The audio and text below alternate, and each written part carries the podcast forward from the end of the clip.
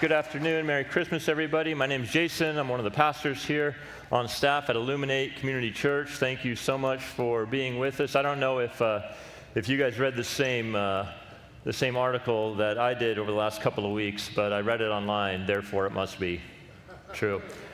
But, uh, okay, it's official. It's been made official that Christmas is now the world's largest secular holiday. Kind of interesting. And if, if you're an outsider looking in, you can, you can see how this makes a little bit of sense because, well, I mean, just think about what, what goes down in the name of Christmas music. You noticed we, we sing most often about Christmas weather, right? Let it snow, White Christmas, what else? It's cold outside. It's like if aliens were to drop down and try to figure out what Christmas was about for us, they would think we all go to the Church of Meteorology because that's all we sing about, right? We sing about the weather. Like, what's the weather going to be like for Christmas, you know? If you ask a little kid, uh, what are they most excited about? Who's going to arrive at Christmas? What are they going to say? Santa. You ever think about that? It's, it's kind of interesting. It's kind of like the Christ and Christmas gets lost on us. So here's, I'm going to make a promise to you. Here, here, here's my promise to you. Over the next few minutes, I'm going to, I'm going to ask and answer a question, okay? So before you leave tonight, my promise to you is that you will have this question answered. And it's a really important question, it has everything to do with Christmas. And the question is this Why did Jesus come to the earth? Okay, that's the question. Why did Jesus come to the earth? Now, in order to answer that question, what I'm going to do is I'm going to take you back in time, about 2,000 years to where it all began. There's this guy by the name of Matthew who lived at the time of Jesus. In fact, he was a friend of Jesus. He had a front row seat to the life of Jesus. He lived with him, heard him teach, saw him perform miracles. And because the life of Jesus was so extraordinary, the guy's like, I got to write a biography about this guy just so that people can understand exactly who he is. And listen to the way in which uh, he begins. He actually begins talking about the very birth of Jesus uh, because it's a little unusual. He says, Now the birth of Jesus Christ took place in this way. When his mother, Mary, had been betrothed to Joseph, so two very traditional, right, Christmas story characters there, right? And the word betrothed, think of that as an engagement on steroids. For all intents and purposes, back in the day, it was as if they were married. So before they came together, right? She was found to be with child, but from the Holy Spirit. So put yourself back in this scene, right? It's basically, from the best we can tell, this is like a teenage couple, like right around maybe 14, 15 years old. I mean, the guy's barely been shaving his face, and, and he's betrothed to this woman whom he loves. And, and she says to him, Hey, Joseph, um, well, you know, you understand, obviously, I, am a virgin. Um, yes, Mary?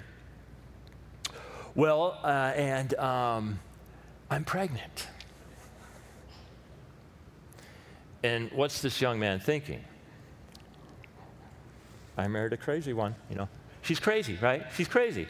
So he begins thinking about all of this, but in his mind, he's like, okay, I got to take some action here. But he wants to do what's right. So we get these details, verse 19. And her husband Joseph, he's a good guy, being a just man and unwilling to put her to shame, resolved to divorce her, but quietly. Not going to make a big issue out of it.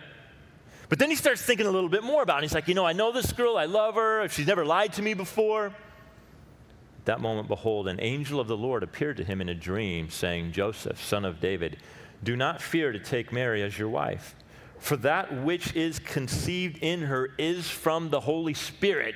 She's telling the truth. She will bear, a son, and you shall call his name Jesus. Why?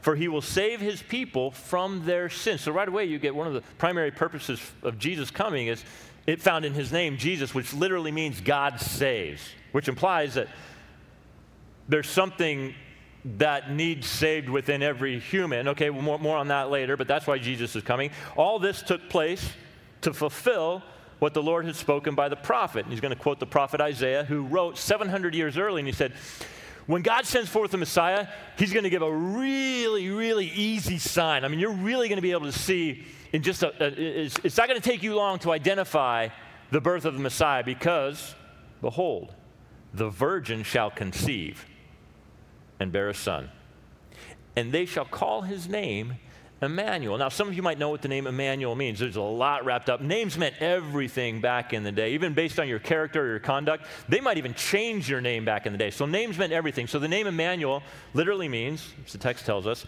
God is with us. So, one of the reasons why Jesus came to the earth was to show us who God is. Let me say that again. One of the primary reasons why Jesus came to the earth is to show us who God is. It's wrapped up in that name God is with us. And this is really important because oh, there's a lot of misperceptions out there about who God is. I mean, isn't that the question, though? Doesn't everybody want to know? It's like every, everybody has some sense of the eternal within them. Where do you think that comes from? That's just a whole other, another message. But everybody kind of has this sense that there's something more to this life, that there is something bigger out there. What is God like? Who is God? That's the question. The challenge is there's a lot of different thoughts and opinions. And the reality is, for many of us, we make projections based on, well, frankly, based on some of the human relationships that we have, most specifically, maybe with, even with our earthly fathers. If we have, we've, we've had an earthly father that's cold or distant or aloof or uninvolved, we may project that onto our image of God. Some people have a more old school tradition of God, like he's, like he's some old man with a white beard and white hair and is way off in a distance. And, and yeah, he's kind of like angry all the time, you know, just waiting to be upset. And did you know that according to Pew Research, almost half, a little over half of all Americans view God as nothing more than a higher power. In other words, they're not even sure that God is personal. Emmanuel, God with us. Jesus came to explode the misperceptions about who God is. Uh, my, um, my dad passed away a few years ago. And if I could have one gift for Christmas this year, what do you think it would be? It would be to have dad back, even just like for a day. Just to hear the sound of his voice, just to hear him talk, you right? Just to interact with him. I'm going to receive, you know, some presents from people that love me. I'll, I mean, the socks will be wonderful. You know what I'm saying? It'll be great. More stuff that I really don't need, but it's all love. You know, it's nothing but love. But there is no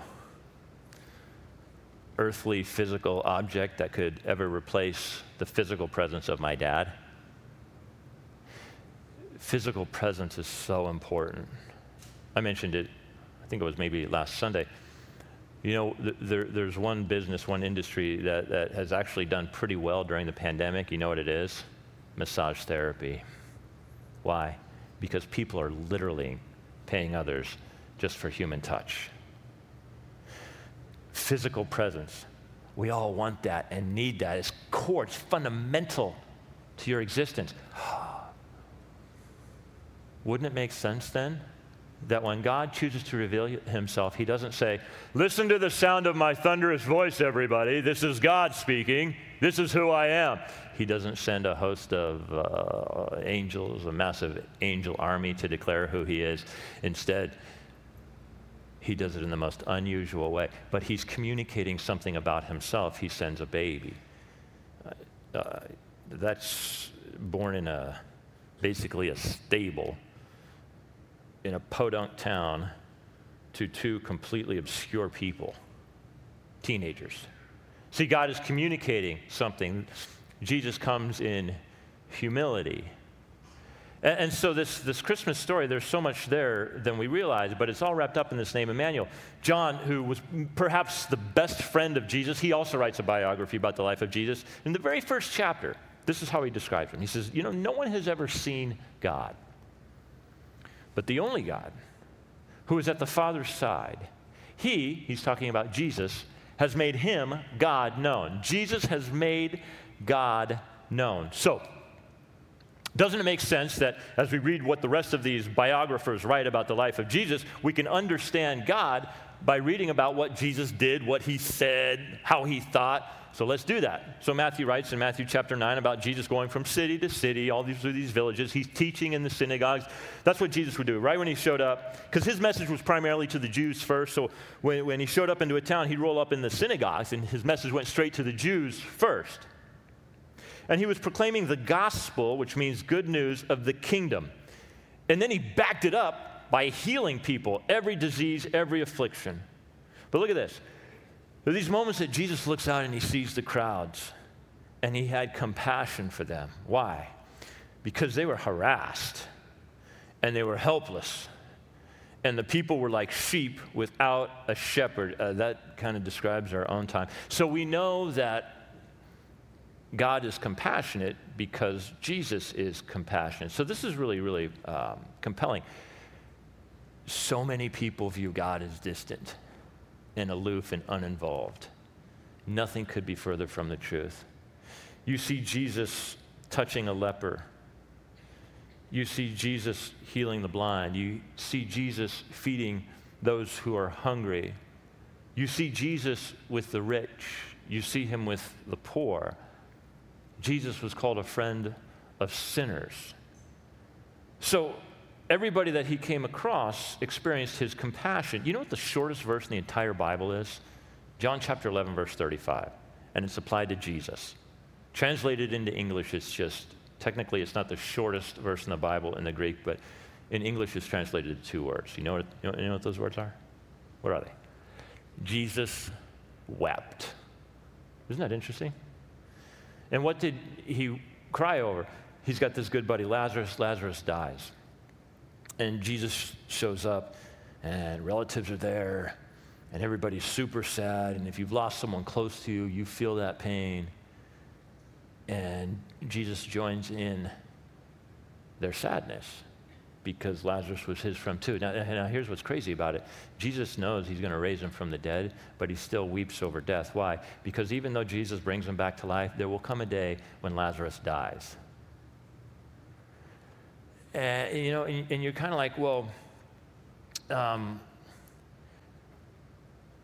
when Jesus weeps over human suffering, then that must mean also, follow closely, that God weeps too. But there's a question that follows. If, if God weeps over human suffering and, and he's all powerful, then why doesn't he just do away with it? Is that a fair question? Yeah, it's a super fair question, right? Um, why, doesn't just, why doesn't God just do away with all human suffering? Well, the cause of most human suffering is, is what? Uh, humans. Uh, mm, that didn't land with you quite right. The cause of human suffering is humans, and that includes you and me. Our overwhelming tendency to want to serve ourselves, we just do stuff that's jacked up. We end up hurting others, we hurt ourselves. We are the problem. And so, if God removed the source of all human suffering, it would be the end of you, and it would be the end of me. So maybe, maybe we should say, wait, time out, God. Maybe don't do that. Is there a better plan? Yeah. See, that's another reason why Jesus came, because he took all the wrongs done by humanity on himself. Everybody has a need to be forgiven. There are moments in your life where you're like, I carry around so much guilt and shame right now because of what I just did intentionally. What do you do with that? See, that's the beautiful thing about the cross. Jesus would be born in a stable, he would grow to be a man, he would be super sought after by everybody, and then he would die on a cross. The Bible says the wages of sin is death. We don't take sin very seriously, but it is the reason why the world is so jacked up. There's a lot of shouting going on right now. You, have you noticed that? And they're not shouts of joy. There's a lot of division, a lot of fighting, crazy violence. And in the midst of all this, we have a Christmas season with this baby at the center of it. You, you have to understand that um, the most famous verse in the Bible is actually attached to the heart of God, John 3:16. For God so loved the world that he gave. And what did he give? The thing that was most precious to him, his only begotten son. Why? So that whoever believes in Jesus will not perish but have eternal life. So a lot of people run around and they're just like, you know, you know, if you knew what these hands have done, if you knew where these feet have taken me, if you know what these eyes have seen, there is just no way God would ever accept me. Every hero in the Bible has major flaws. I mean, they have big, big problems. God is not mad at you. Let me say that again. God is not mad at you. God loves you, and the proof of that is Jesus. You can test the temperature of any human relationship that you have by the willingness of that other person to make sacrifices for you. The greater the sacrifice, the greater the love. If you've been around, you've heard me say that many times. And so, the beautiful thing about God's plan is, is this He's saying, What more could I do? what more could I do to prove that I love you? I, I'm going to send my best. A, a, a, great example of the compassion of Jesus is the story about Jesus interacting with this woman who's at a well. Again, we talked about this even last Sunday. This woman is all wrong in, in all ways. She's just down and out. Um, she's made really, really bad decisions in life. And what Jesus does is he looks right through all of that. And he gives her what she needs. She comes to the well to draw water. And then Jesus responds by saying, Okay, a well is, is good and all. And wells were actually more like cisterns that were used to collect rainwater, and those could dry out. And so Jesus doesn't say to her, Well, I'm a well myself. He doesn't say that. He says, I'm actually a spring. Big difference between a well and a spring. A spring continuously keeps bubbling forth and bubbling forth and it keeps coming out. Right? And we talk about you throw dirt on it and what happens? Eventually it's still going to push up and it's going to bubble out. And that's why Jesus is saying to her, you, for her, right? For her, for this woman, and this is, the, that woman represents every single human who's ever lived. She has been trying one thing after another to satisfy her. For her specifically, it was relationships with men right? Jesus kind of calls her out and says, Hey, you know, you, you've been with several different men. In fact, the guy that you're with now is not even your husband. Jesus was never soft on sin, but he was gentle with the sinner because he loves her. He wants to help her. And he says, You know, you've been drinking from these these wells, but they're really they're, it's, they're dry. What you need is to take my life up into yours, and you'll experience more like a spring water. And she responds in the right way. But all of her messiness doesn't even faze Jesus because in front of her, in front of him, is a woman who needs forgiveness. I love what Max Lucado says, Christian author. He says, if our greatest need had been information, then God would have sent us an educator. If our greatest need had been technology, God would have sent us a scientist. If our greatest need had been money, God would have sent us an economist. If our greatest need had been pleasure, God would have sent us an entertainer. But our greatest need was forgiveness. So God sent us a Savior. That's grace. And that's something we all want and need a man who lived at the time of Jesus, his name was Paul. He was pretty gnarly dude because he sought to kill Christians, and then he has a radical encounter with the resurrected Jesus, and then he becomes one. And then he prays this beautiful prayer. And not only is it for himself, but it's for others. Let me read it to you.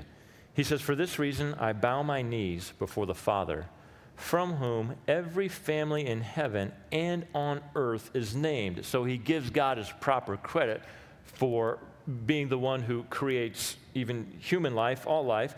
He says, so that according to the riches of God's glory, he may give you, grant you, to be strengthened with power through his spirit in your inner being. Now that's a little wordy, but let me, let me put it in a modern context today we try really hard to strengthen ourselves through our own human spirits.